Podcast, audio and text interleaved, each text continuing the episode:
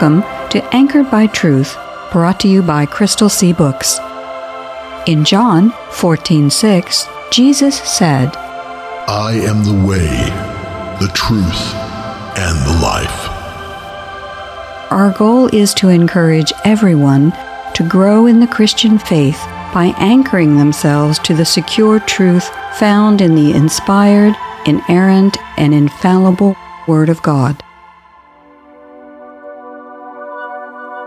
When the master of ceremonies tasted the water that was now wine, not knowing where it had come from, though of course the servants knew, he called the bridegroom over. A host always serves the best wine first, he said. Then, when everyone has had a lot to drink, he brings out the less expensive wine. But you have kept the best until now. This miraculous sign at Cana in Galilee was the first time Jesus revealed his glory, and his disciples believed in him. The Gospel of John, chapter 2, verses 9 through 11, New Living Translation. But we have only five loaves of bread and two fish, they answered. Jesus took the five loaves and two fish, looked up toward heaven, and blessed them. Then, breaking the loaves into pieces, he gave the bread to the disciples, who distributed it to the people.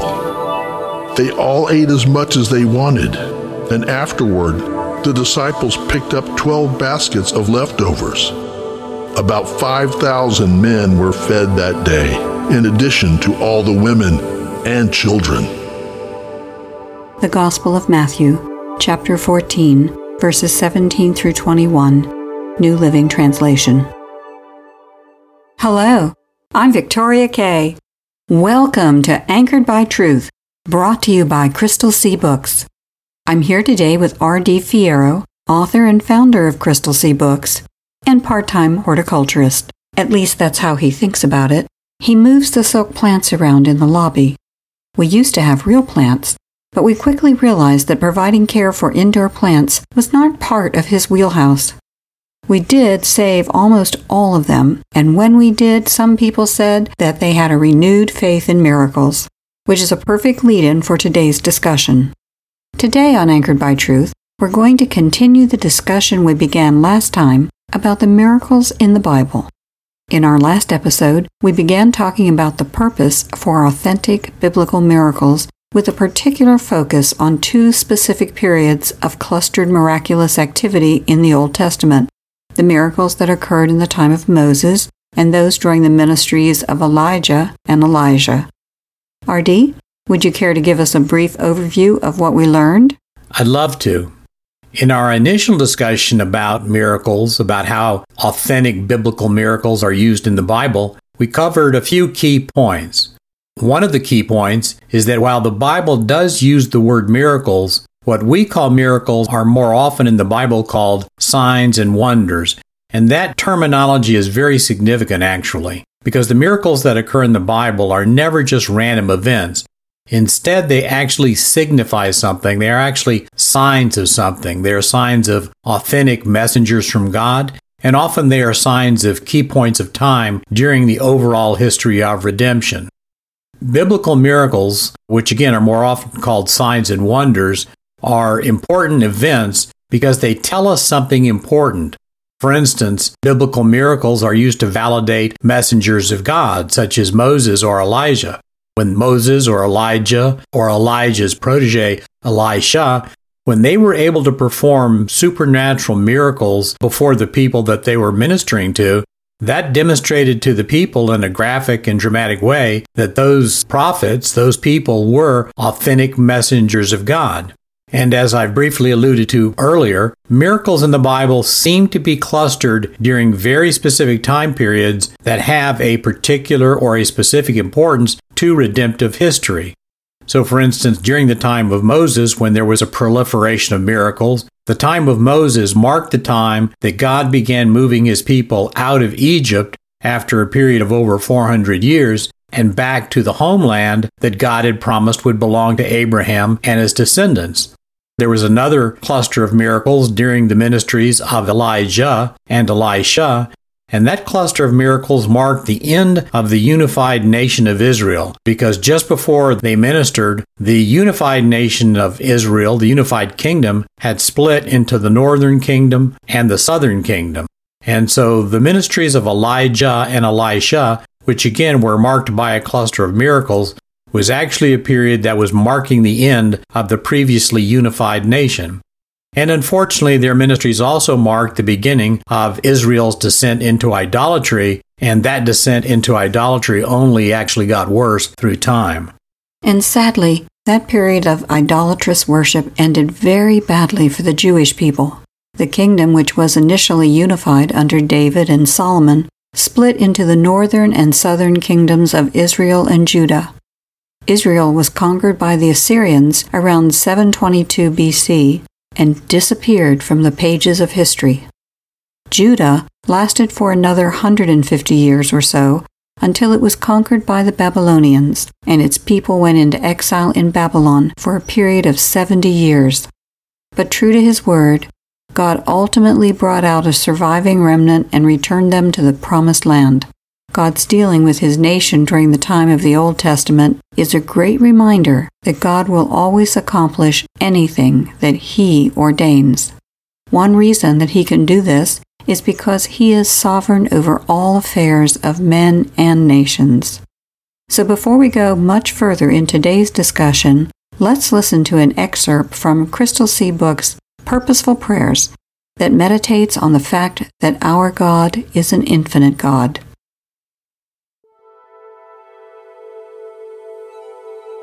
The only worthy object of prayer. Many people spend too little time considering the nature of the object of their prayers. Even the most beautiful prayer, prayed by the sincerest person to an unworthy object, would be a futile prayer.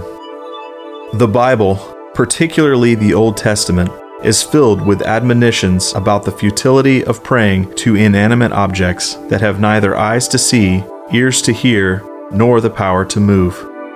Because prayer is communion with God, and therefore part of worship, it would be an act of idolatry to direct prayer to an unworthy object.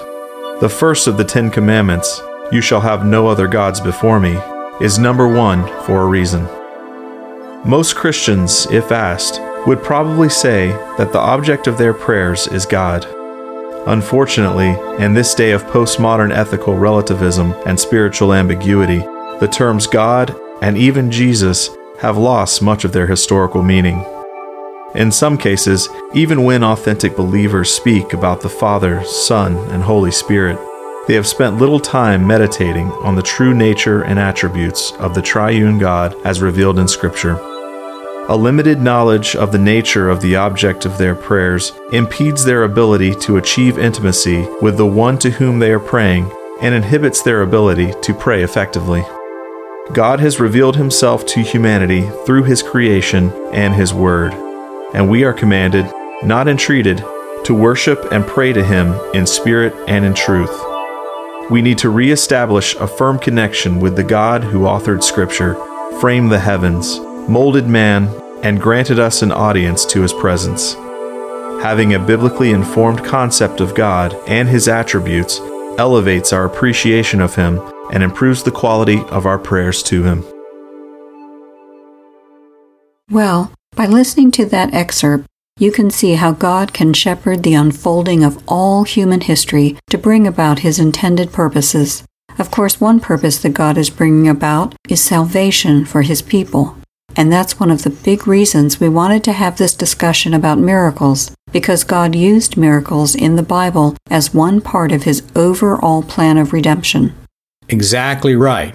And as we mentioned earlier, and as we saw in our first episode of Anchored by Truth when we were talking about miracles, God used specific clusters of miracles during the times of Moses and during the times of Elijah and Elisha in the Old Testament, not only to authenticate them as genuine messengers of God, but it also marked their ministries as being important turning points in redemptive history.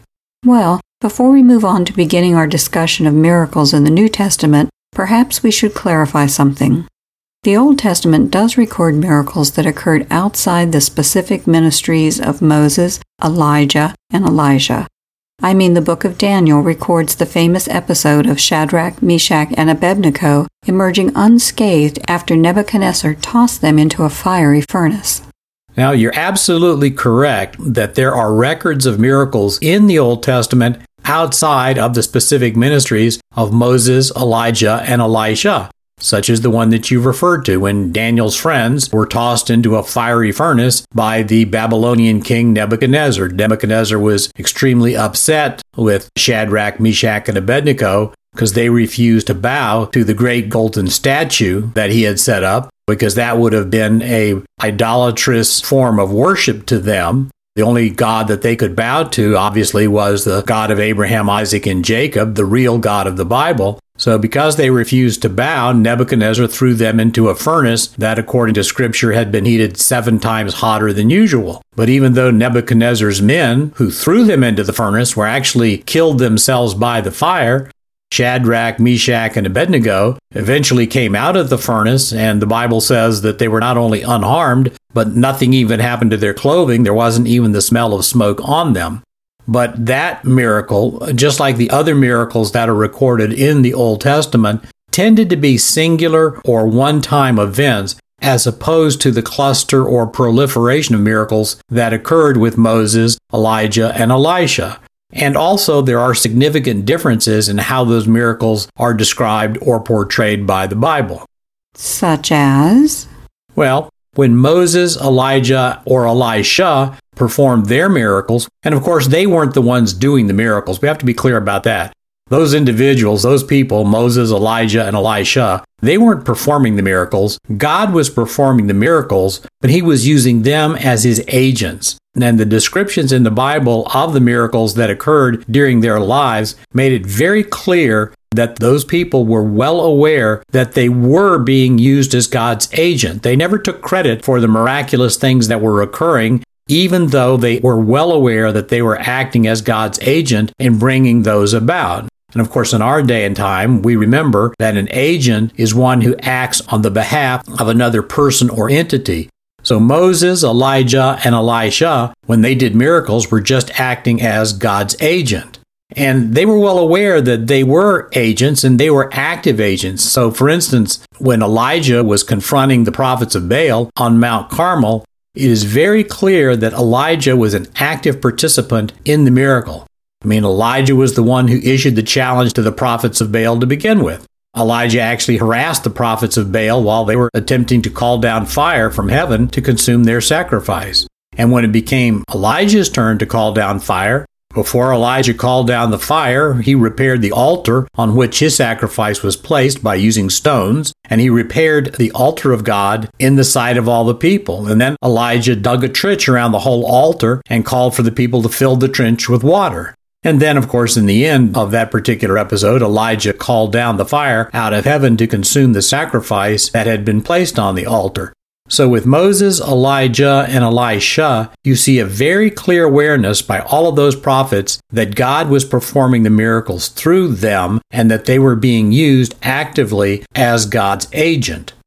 But you don't see that same level of personal agency with Joshua and the walls of Jericho falling down.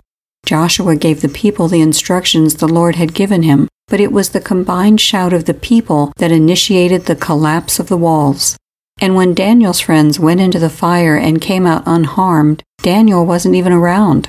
I see what you're getting at. There are 17 books in the Bible that comprise the prophets, but there is hardly any mention of miracles in them. Naturally, we're distinguishing here between the prophecy made by the prophets and miracles. The prophets' prophecies certainly demonstrated they were receiving supernatural inspiration from the Lord, but the supernatural activity that produced the prophecies was different from the type of supernatural activity that accompanied, say, Elijah's resurrection of the widow of Zarephath's son, described in 1 Kings chapter 17. In some cases, centuries elapsed between a prophecy being given and it being fulfilled. In the case of miracles performed by Moses, Elijah, and Elisha, the results of the supernatural activity were immediately visible. Exactly. And you see those same characteristics of immediacy and personal agency present when Jesus performed his miracles and also when the apostles carried on the pattern of performing miracles that was established by Jesus. Jesus and the apostles were always well aware that they were performing miracles, so they weren't sort of just random events that happened to appear. They were well aware that they were performing miracles, or more properly, signs and wonders. Now, one of the things about Jesus' performance of miracles that is different from every other person in the Bible who is involved in a miracle, when Jesus performed his miracles, he was very straightforwardly claiming that the miracles that he performed were specific evidence that he was who he claimed to be God incarnate. So Jesus' miracles, Jesus in his performance of the miracles can be and must be distinguished from all other people in the Bible who perform miracles because Jesus claimed that his miracles were evidence or a demonstration of the fact that he was actually God, God incarnate in a human body. Well, that raises a very tricky point. Jesus claimed that his miracles demonstrated that he was God incarnate. Couldn't someone then claim that, for instance, Moses was also similar to Jesus in that way? Well, that's why it's so important to study the various biblical accounts, not just of miracles, but the various biblical accounts of everything very carefully. Because when you do that, you can easily distinguish Moses, Elijah, and Elisha from Jesus because none of those three ever claimed to be God. All three of them made it very plain that they knew that they were just serving God as God's representative. But it was very plain by what they told the people that they knew that that was all that they were doing. They were just serving as God's messenger and bringing God's message. Moses, Elijah, and Elisha knew that they were the servants and not the master.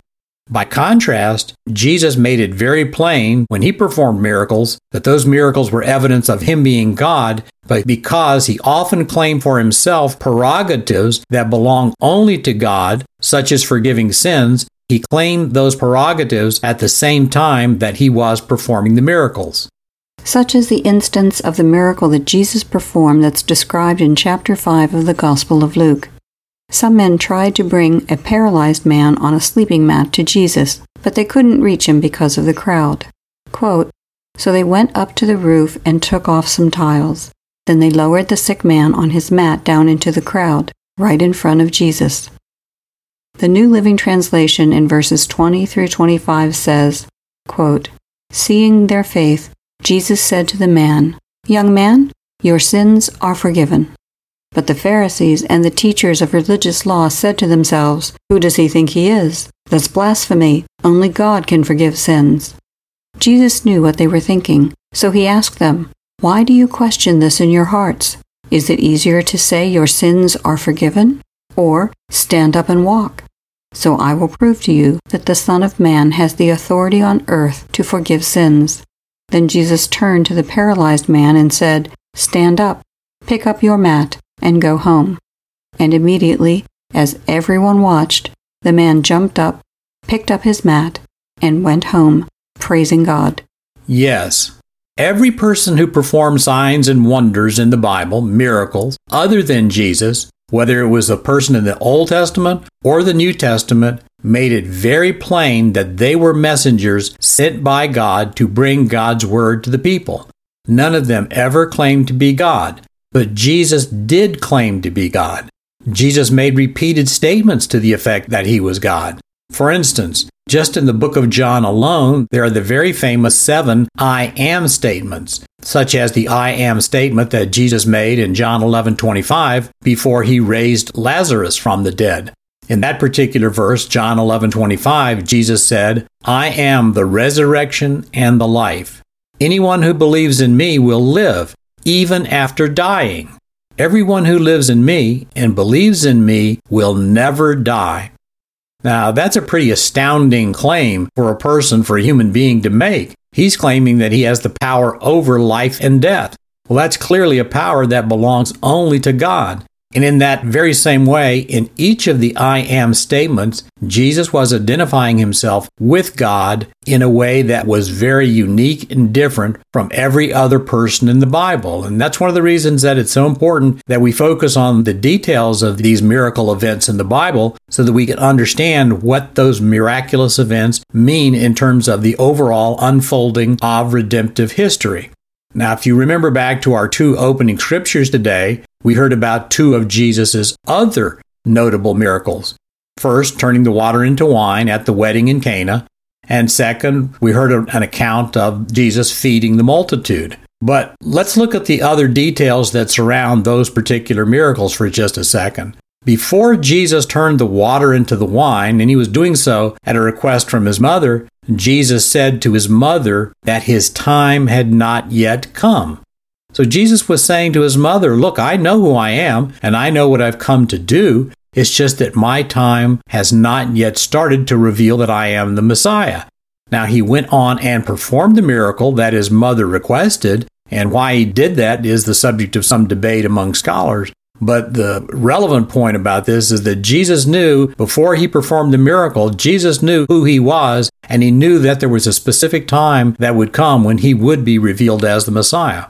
Now, in the account of feeding the multitude, which is portrayed in John chapter 6, before he actually feeds the multitude, John, as he's writing his gospel, notes that when Jesus asked Philip, another disciple, about feeding the crowd, Jesus was testing Philip because Jesus already knew what he was going to do. Jesus already knew he was going to multiply the loaves and the fishes. Jesus knew that he could perform miracles. And so Jesus, when he did his miracles, displayed a very clear understanding that he knew who he was and why he had come.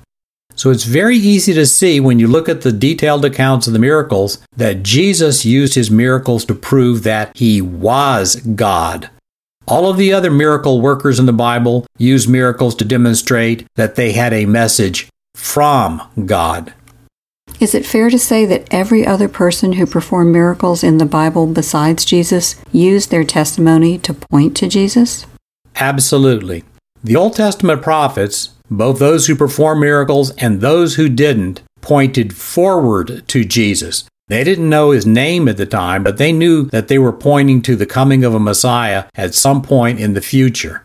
Now, Peter, Paul, and the other apostles who performed miracles after the resurrection were pointing backward to Jesus' life, death, and resurrection because Jesus' life, death, and resurrection provided the evidence that he was the Messiah. And you have pointed out that the miracles that the apostles performed actually fulfilled a prophecy made by Jesus. In John 14:12, Jesus said, quote, "I tell you the truth, anyone who believes in me will do the same works I have done, and even greater works." Unquote. So Jesus actually prophesied that his followers, his disciples, would do greater works than he did.